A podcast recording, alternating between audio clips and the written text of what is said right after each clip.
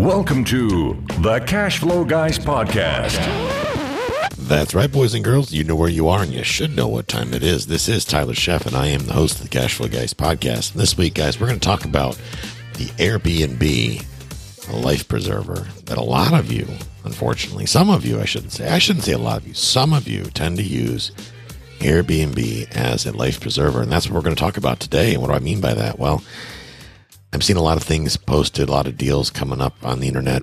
and I see that everybody has the same exit strategy, and that is, oh well, yeah, it's only worth a hundred grand, but as an Airbnb, the Airbnb the ARV is going to be a million bucks.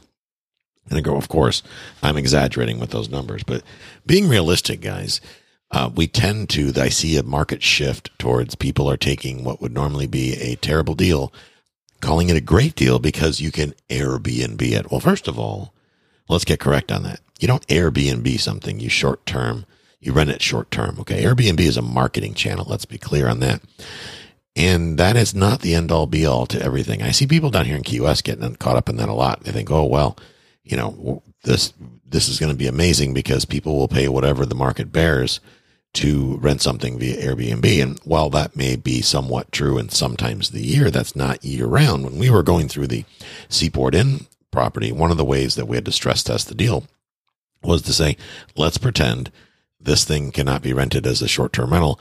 And in that case, what is what does the deal look like? And I'm telling you, it paints a completely different picture. Now, that wasn't the reason why we wound up not being able to, to close on the deal. That was uh, because of the uh, the debt service, a change a change in the the facts as far as the debt service goes. But bottom line is, you have to stress test these deals. You can't just apply a band aid that says, "Oh, it's an Airbnb deal, therefore we can put whatever numbers we want." Because everything is great. Another thing I see people doing is using the DSCR loans, which they have their place. Don't get me wrong. DSCR meaning debt service coverage ratio loans. And generally speaking, and this varies from lender to lender, but these lenders that are doing the debt service coverage ratio loans are wanting to see that you have between a 1.25 and 1.4, I think is the highest one I've seen, debt service coverage ratio on your deal. Well, that really is up to kind of you and an appraiser, but you know, you got to understand the data points that are out there that give you the rent amounts are not 100% accurate those are in most cases advertised rates. And I want you to be careful with that, first of all. So let's say you go into AirDNA, which is a very pop- popular uh, data source. You can sign up. I think it's like, I don't know, 100 bucks or something like that. Or we, we have a membership, but it doesn't cost that much, but it gives you data points. You can type in, I don't know, Tampa, Florida. Uh, type in a zip code, maybe 34689 Tarpon Springs, Florida, and it will give you the ADR, average daily rate, and things like that. Well, what people are doing is they're using that ADR average daily rate and they're calling that their, that's what they're basing their income on. And when it comes to occupancy rates, a lot of times they think, well, why would I ever be empty? Right. So I'm going to make it 80, 90%. Well, if you're in the Tampa Bay market, you're not going to get 80% occupancy. I'm here to tell you, it just doesn't happen. Now, are there times of the year I own properties in the Tampa St. Pete area and we don't do that? Our occupancy is not that high the national average you should know is around 60%. Now that's going to change. If you're in Olathe, Kansas, it might be 40%, it might be 20%. Who knows? You need to understand what the occupancy rate is for your area. And the best way to know that is to network with other short term rental operators. Now, everybody wants to tell you that they never have problems. They always make a killing and they're always full. Well, if you look on Airbnb, their website or VRBO, and you look at their calendars, it tells a different story.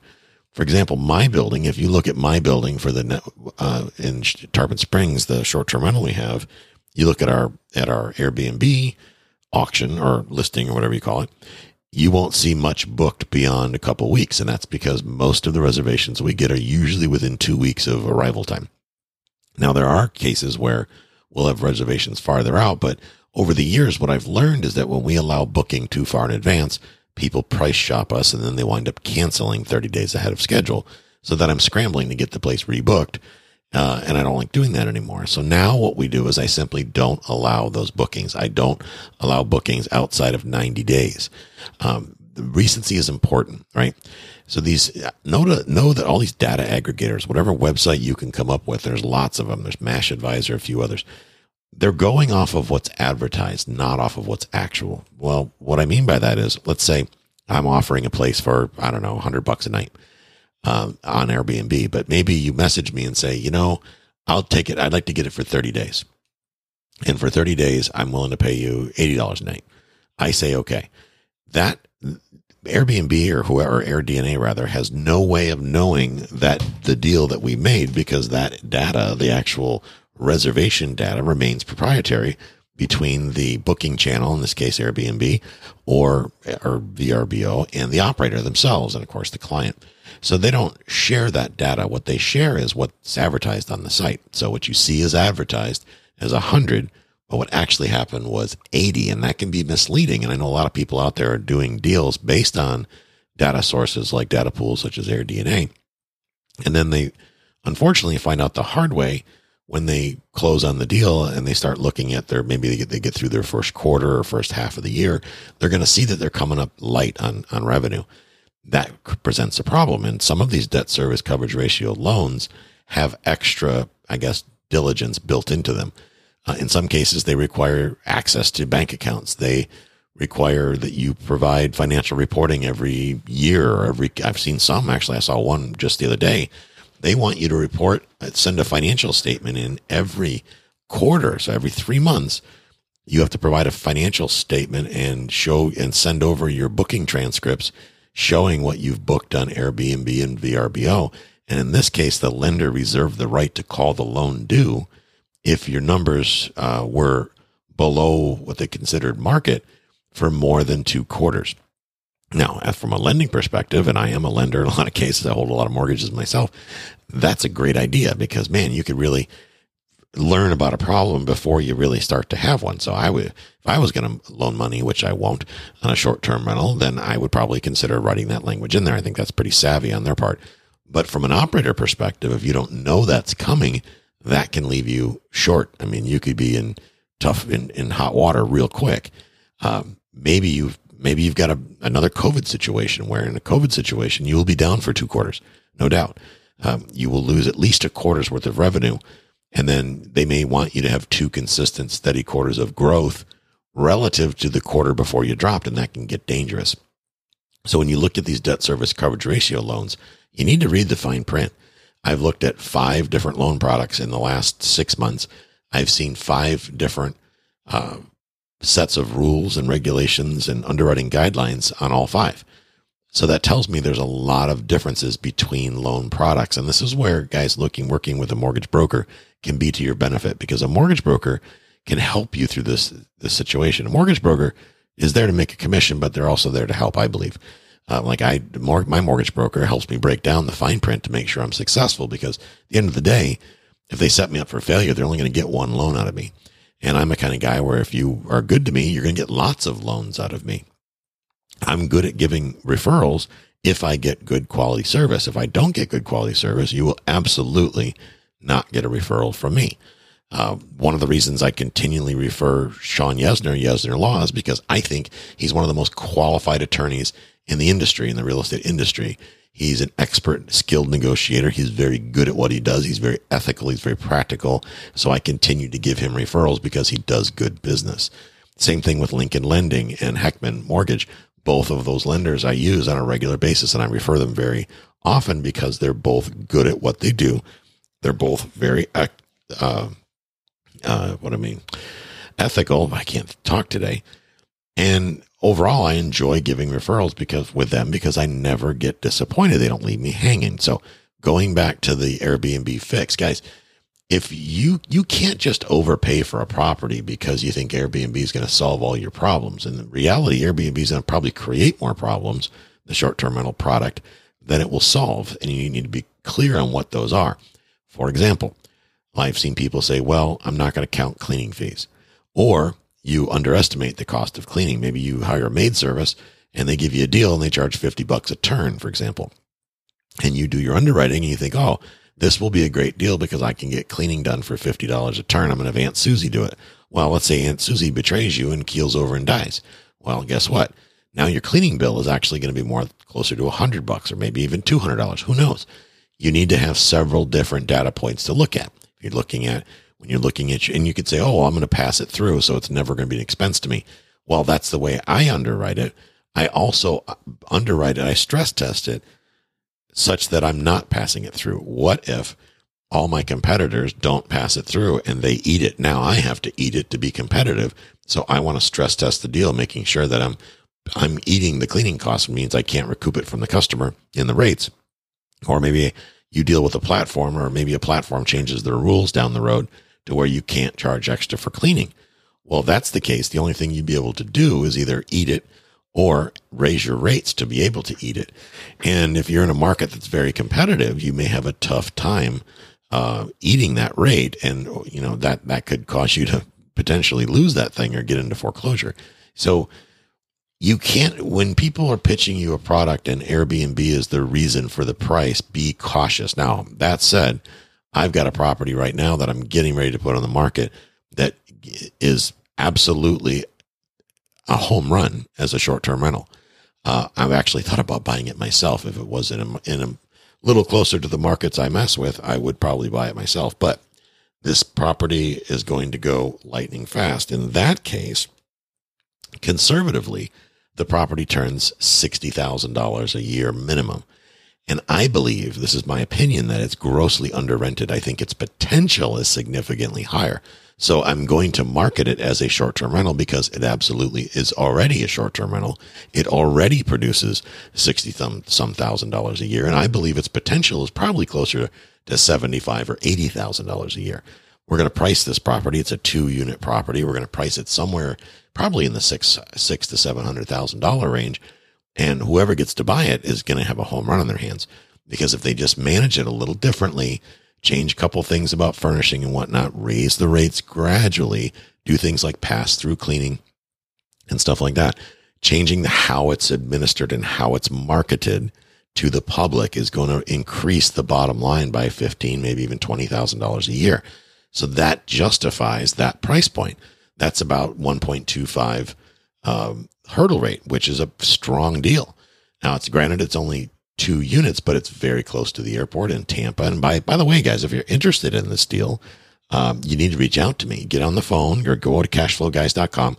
Get on my calendar. Let's talk about it. For this, you're going to need to probably be a cash buyer. I don't believe the seller is going to be interested in, in messing around with a financing contingency. Appraisers are getting conservative, whatnot. Bottom line is, are you willing to buy the potential of an income stream of 80 grand a year for around $600,000? Um, financing it wouldn't be rocket science, but the seller's not going to be excited about getting into dragging it out for 30 days or whatever. They want to put their money into, into some other opportunities they're looking at. So they're listen, letting this one go, in my opinion, cheap. Uh, I think it's price, it's going to be probably priced about a hundred grand below market value. So if you're interested in that, you want to be under 700, on a home run short term rental, then you need to reach out to me.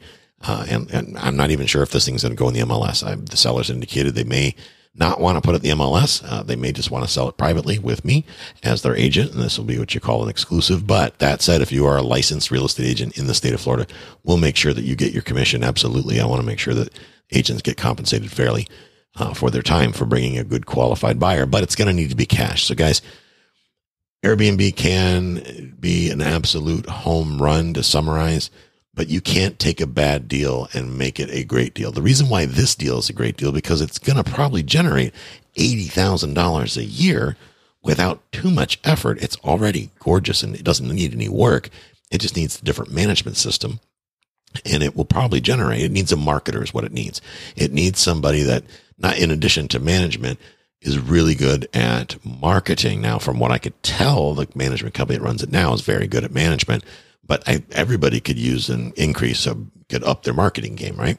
So I think if you invest a little bit of cash into a marketing program uh, for the property, I think the property would easily do quite well. Eighty thousand dollars is not hard to accomplish. That again, that's going to put you one and a quarter percent or 1.25, 1.3 hurdle rate. That's a home run, guys. That's a great opportunity and, you know, the sky's the limit. It's close to the airport. Maybe you could contract with uh, somebody like Delta Airlines, get air crew in there. You're going to get contract rates. You have more of an idea of what's going on. All kinds of different ways you can change how the property is utilized to generate huge income. And guys, you know, these opportunities don't last forever. When you hear things like this, you need to pick up the phone and get on the phone and talk about it and ask questions. If you're not in a position to do it cash, maybe you can do a equity line on another property. You consolidate other properties, get a blanket loan, whatever. Just because it doesn't mean you can't use a loan to buy a property like this. It just means you need to bring the cash elsewhere and the seller won't agree to a financing contingency. So you'd have to do a cash contract. You need to have your act together to make sure you can show up with the cash and you have the cash to close. But if you've got the cash to close, guys, this could be a knock it out of the park home run opportunity. Again, more information on that, you go to cashflowguys.com, get on my calendar and let's have a talk about it and uh, go from there. Guys, I hope you find some value in this. And I don't want you doing deals out there just because they make sense as short term rentals or Airbnbs. You need to look beyond that. You look at, okay, if I can't do a short term rental, does this make sense with another exit strategy? Can I sell this and get out from under it? Is there meat on the bone or is Airbnb the only answer for this property? A lot of times those are tough questions to ask, but you're going to need to be able to do your own due diligence and figure those out. So with that, guys, I hope I leave you well. I hope that you're out there doing good things.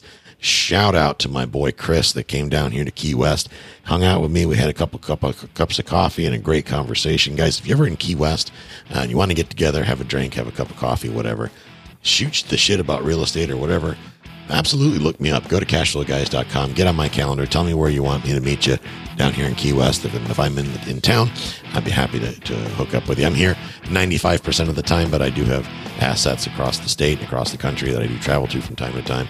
And I like to have a little bit of vacation. But otherwise, guys, I will catch up with you next time, and we'll see you next week. This concludes today's episode. You don't have to wait till the next episode to learn to earn. Head over to cashflowguys.com and contact Tyler and his team for more powerful tips and ideas so you can start generating multiple streams of income and escape the rat race.